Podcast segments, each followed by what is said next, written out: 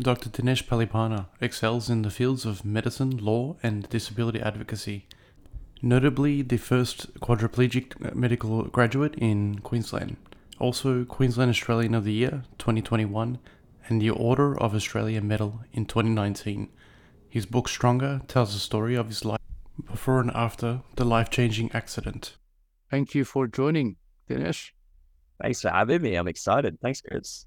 And uh, just wanted to tell the readers that uh, I did read the book, in fact, and it's highly recommended. And as I mentioned to you personally as well, and just to tell everyone, it did feel like I was uh, just hearing, uh, you know, reading a letter from an old friend. And, uh, you know, I had some laughs, you know, cried a little bit, and definitely um, was uh, truly inspired.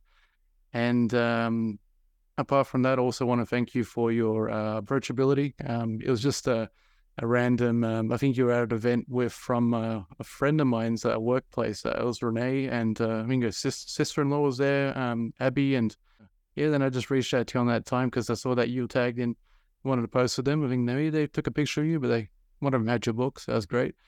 I don't know if she's read it yet. I've got to ask her. Checking out the book, and thanks for inviting me to be to be here with you. I'm uh, I'm honored. So um, you know, it's a, it's a privilege. Likewise. So we'll jump into it. Um, eh, can we share a bit about your uh, personal journey and challenges you faced um, in becoming the first medical graduate uh, with quadriplegia in, um, in, Queensland? Yeah, um, going back right to the start, I uh, I was born in Sri Lanka. I grew up in Sri Lanka until the age of ten, and it was a challenging place to live for so many people, and it still is actually. Um, but I grew up uh, in a war which lasted many, many years, over three decades. Um, I grew up seeing a lot of struggle that people went through. I, I saw grew up amongst poverty. Um, my family was pretty well off. My mom and dad um, were didn't experience the same poverty that other people did, but we lived amongst mm. all that when things lived among the war. But uh, we moved here when I was 10 years old to Australia. And um, we uh, we moved around a little bit. Uh, I went to school in Byron Bay, which is a very beautiful place to go to school and be a yeah. Yeah. Um, I ended up finishing school, then studied law, which was my first degree. And in law school, I had depression and uh, anxiety, and it quite bad. I started seeing a doctor and um, recovered from it, but uh, the doctor inspired me to become doctor myself. So I uh, finished law, applied to medical school, got in, and then uh, life was really good. I loved, I've loved medicine from day one, but uh, I had a car accident halfway through medical school, and it caused a spinal cord injury and uh, I lost the use of my fingers and everything below the chest. As a result, it's, it is the hardest thing that I had ever had to go through. And I think for most people who go experience spinal cord injury, it's the hardest thing that they experience. But um, yeah, I, I spent uh, about seven months in the hospital. Yep. In another four years, putting my life back together. Came back to medical school, and um, coming back to medical school, there was um, people that supported me, and I'm so grateful to them. But there were a lot of people that doubted whether this is possible.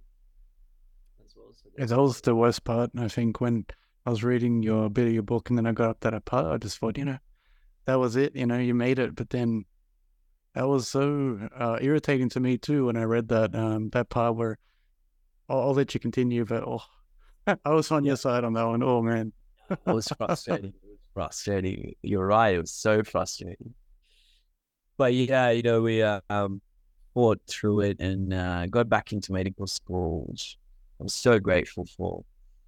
Um, then uh, busted my butt, graduated in 2016. But then uh, there was a big fight for my job. Uh, but fortunately, again, I had a lot of people that supported me and yeah. started work. And now I'm in my seventh year as a doctor. And life is amazing. You know, it's uh, mm. it's, it's not been an easy road. It's not been a straightforward road, but I'm so grateful for everything and where I am today. Yeah, and uh, I wanted to also um, mention I've I forgotten the um, I was going to reread that particular part, but the lecturer I think you had in um, uh, did you see him in the ambulance or was that at in the Yeah. it was it was in the ambulance, right? Yeah, yeah, no, that was uh, that was um, it was an incredible coincidence. So Mm. when I was in medical school before the injury, I had a a, um, a lecture once, and it was an introduction uh, to emergency medicine, and Mm. this doctor gave a bit of a summary of what he did for a job, and gave us a bit of an intro into his career and what it involves. And then, uh, you know, I, I was really, I was really enthralled, and I was, uh, I was paying attention the whole time, and I just thought it was, uh, Mhm. it, it really stuck in my head that lecture he gave. Yeah. And so it was a matter of months later. I was uh, in the car accident and then got into the ambulance, and there he was. Mm. So it's the same lecture, and I, I, I recognized him. I thought, how you know, I, we connected, and I said, you, you've given me a lecture. So Yeah. we connected for a moment in the ambulance. But um, the thing I like to highlight about him Mhm.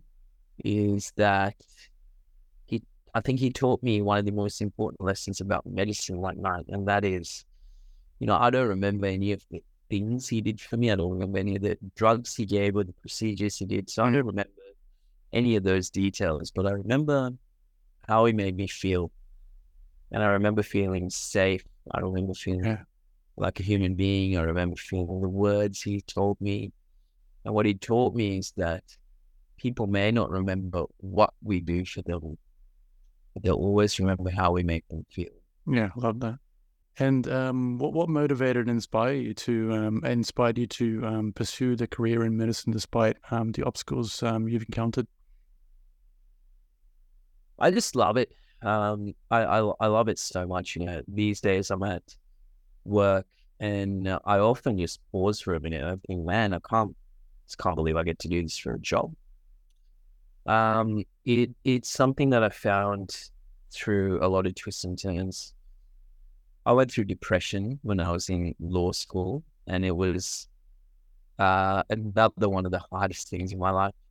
Depression's a challenging thing, you know. Uh, we we know a lot of people go through it, like you and I. Um, if we haven't been through it, we know people that have been through it. Yeah, When it's um, it was a really debilitating, dark, lonely thing. Depression was, but um, when I when I was coming out of it, when I was seeing my doctor, it really helped me find meaning in life, and uh, that's why. So here's another thing. Um, is something that my mum likes to say, and that is by helping one person, we may not change the world, but we will change the world for them. Yep. And I realized, well. yeah, exactly. I, I realized that's what my doctor did for me, Yeah, and I wanted to do that for other people. And I've, I've always found meaning in that. So um, medicine really became a purpose and a why. So, um, so that's why I didn't want to give up on it because it's, you know, it, it's, I feel that it's my purpose. what what are the significant findings or advancements have you contributed to these fields so far? Yeah, the spinal cord injury research is really exciting. Um, there is, uh, over the last probably 10 to 13 years, there's been some really, really exciting developments around the world. And um, we've seen through different interventions um, uh, things like electrical stimulation and thought controlled rehabilitation and uh, drug therapy. We've seen people with paralysis regaining function again. So it's been a really exciting time um, for spinal cord injury and paralysis. And I think we, we not only have hope, but we've seen that hope come to life in the early stages. So we're doing some of that work uh, right here in the university where I am at, which is Griffith University. Yep. And um, over the next few years, I'm, I'm hopeful and I'm excited about things that we can generate for people uh, who experience paralysis with disability. So um, that that's one of the that's one side, mm. uh, and that is super exciting, and I can't wait to see what we do with spinal cord injury. But at the same time, we need to make life better for people living with disability, right? Because society has mm. so many challenges, whether it be with employment or education or healthcare or transport. So there, there are there's that aspect to people experiencing disability now because there are inequities. So the other part of research and advocacy in the work that we do is around that. So it's around improving education outcomes or employment outcomes or trying to address issues like healthcare. So I feel very grateful to be able to contribute to pieces of work that um, hopefully addresses the now mm-hmm. for uh, people with disability, but also the future. Mm. And uh, as an advocate for disability rights and inclusivity, uh, what initiatives or projects uh, have you been involved in uh, to greater promote accessibility and empowerment for individuals uh, with disability? Apart, yeah, apart from the um, research, I've been really uh, uh, privileged and honored actually to be a part of the work of the Disability Royal Commission, which is a really important thing that will hopefully change the environment for people with disability in Australia. So that's been amazing. Um, I've done some work with the Human Rights Commission on employment, uh, which again is working with employers to make change. Outside of that, in my own capacity, I've done work through COVID 19, um, through different bits around education and healthcare and employment. Um, and that has been really rewarding um, and medicine as well, the medical profession. So all that has been really rewarding, and we've started to see some of the fruits of that labor, of this combined effort that the community has made. Mm-hmm. And um, drilling down more on uh, hope and resilience, um, how do how do you find hope in the and resilience in the face of uh, adversity, and uh, what advice do you give others struggling uh, with similar challenges? Yeah, I think hope is everything. Hey, like um, sometimes we're really quick to take hope away because we we you know it's one of the first things that we take away from people. Um, sometimes they're experiencing an issue in medicine or healthcare, but I think hope is everything, right? That's what energizes us. That what that's what keeps us going through hardship. That's what gives us resilience. It's that hope for a better tomorrow, for a better future, for a big part of what got me through uh, through the hard times. And I think for us as a community, us as human beings, and us as the world, hope is really important to to push forward.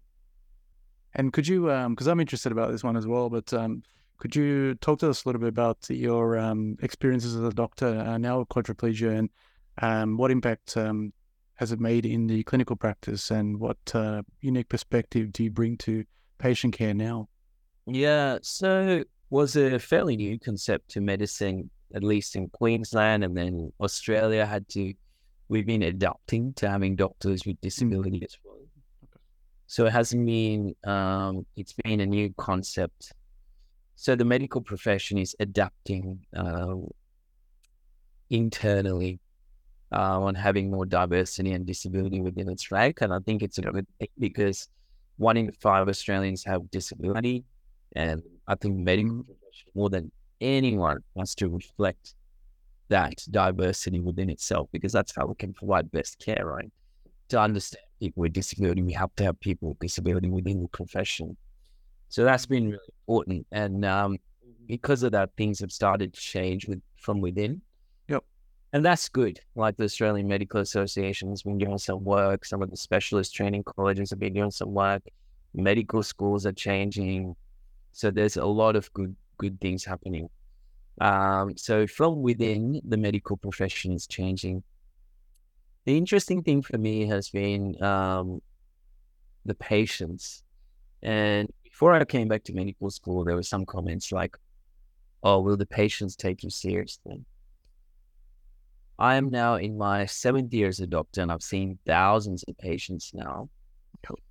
And the surprising thing is, for me, I would have thought maybe they're right. Maybe at least one patient will say something, but not Mm. a single patient in these seven years have said, "Can you do? Can you do your job in a wheelchair? Are you are you are you a capable doctor?" No, all the patients have been amazing, and all the patients have been positive. So I'm very grateful for that. So I think the community is a lot more progressive and a lot more uh, accepting a lot more forward thinking than than we ever imagined. But it's also given me a chance to work um, and advocate through different things like COVID nineteen uh, for people with disability and uh, other areas. So I think it's it's been a really big opportunity for us to talk about these things. Could you wanted to go into any more details of um, some more insights into uh, current work at all with um, Gold Coast uh, University Hospital and your and also Griffith uh, University, and uh, Yeah. any contributions to the medical field, you know, that you're and mentoring in the uh, of future medical professionals. The Gold Coast University Hospital is an amazing place. I work in the emergency department, which is the busiest emergency department in the country at the moment, um, or has been. Um, so it's a really dynamic place to work. But what I love is uh, how inclusive and accepting and supportive the my colleagues in the department and the hospital as been. Mm. Um, and I love working there. You know, so it's uh, it's a great place to work, um, and it allows me to um, not only work clinically but to carry out research and teach medical students as well, which is what I also do with Griffith University. Yep. Uh, so there's the teaching and the research, which is the big part of it, the spinal cord research, Mhm. um, and also allowing me to engage and advocate for these things. So both of these Ah. institutions have been amazing at enabling me to do that. um, back with your colleagues. So working, um, you didn't hold any punches back with um, with the your previous uh, um, colleagues, that you, uh, the you know the students that you went to school with, and like uh, it, it was it's really terrible. The uh, just wanted to comment on that, like the really the culture sometimes, right? And like I know. you, you taught about ego and um, uh, yeah, just obviously remembering where you began. Like they were students once, and oh, I know it's it's it's easy for people to forget. Hey, like it's Mm. um, yeah. But uh, it, it was it was it was hurtful and it was difficult and it was challenging. You know, it, Mm. uh, I think it was just hurtful. You know, it's really really frustrating. Yeah. But um, yeah, yeah. I- I, I think it taught me a lot too. It taught me patience and taught me just to yeah, keep going and it just taught me that time, you know, if if you do the right thing and if you if you keep going, Mm. you just yeah. But it, it, it was hard. It was hard. It was hard because it was it was people that I knew. Um, yeah. It's like you Yeah. just treated like a stranger. I was, yeah. Mm. it, was, it was tough. It was tough. We could probably chat a little bit about your book there, and then um, the memoir question there. Um, what what prompted you to write your book stronger, and uh, what, can readers expect uh, to gain from reading about your life before and after uh, this the accident?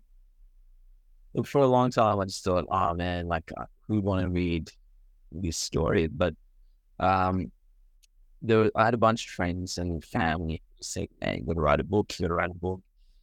So ah, and then um, eventually, just through a series of events and connections, the opportunity just presented itself. You know, it was just through taking chances and meeting a couple of people who I call friends now um, and um, in doing that, I got the opportunity to write a book, and it, it was uh, it was something I I feel like still, you know, I sometimes go to shops and see it on the shelf and go, "Whoa, can't believe I got to do that." Yeah, is that my Hey. handsome face? Yeah. yeah, but um, you know, so the so the chance came and I took, it. and I think when we get when we get opportunities in life, you just have to seize it, right? You have to seize Mm. the opportunities or the chances. So that's what I did, and the books come to life. And I hope that by sharing it, it, um, gives someone strength Yep. when they need it to keep going. I hope that it um, changes how the world sees disability. Um, and if it can, yeah, if it can even make a difference in one person's life, Mm. then I feel like it'd be worthwhile. Dinesh, when you pass on, what would you like to be known for? Your uh, legacy that you'll leave behind. Wow, no one has ever asked me that.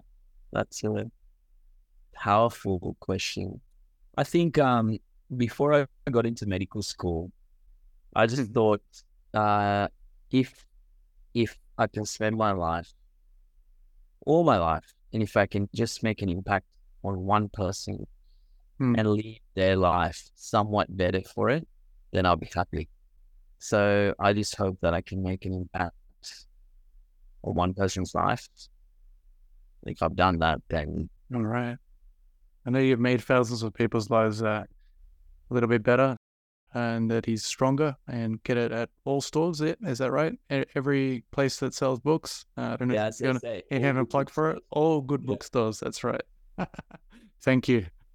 But um, yeah, thanks for um, thanks for joining me and uh, having a chat on noteworthy differences. Definitely a pleasure. Ah, thanks, Chris. It's been a blast. I love your work.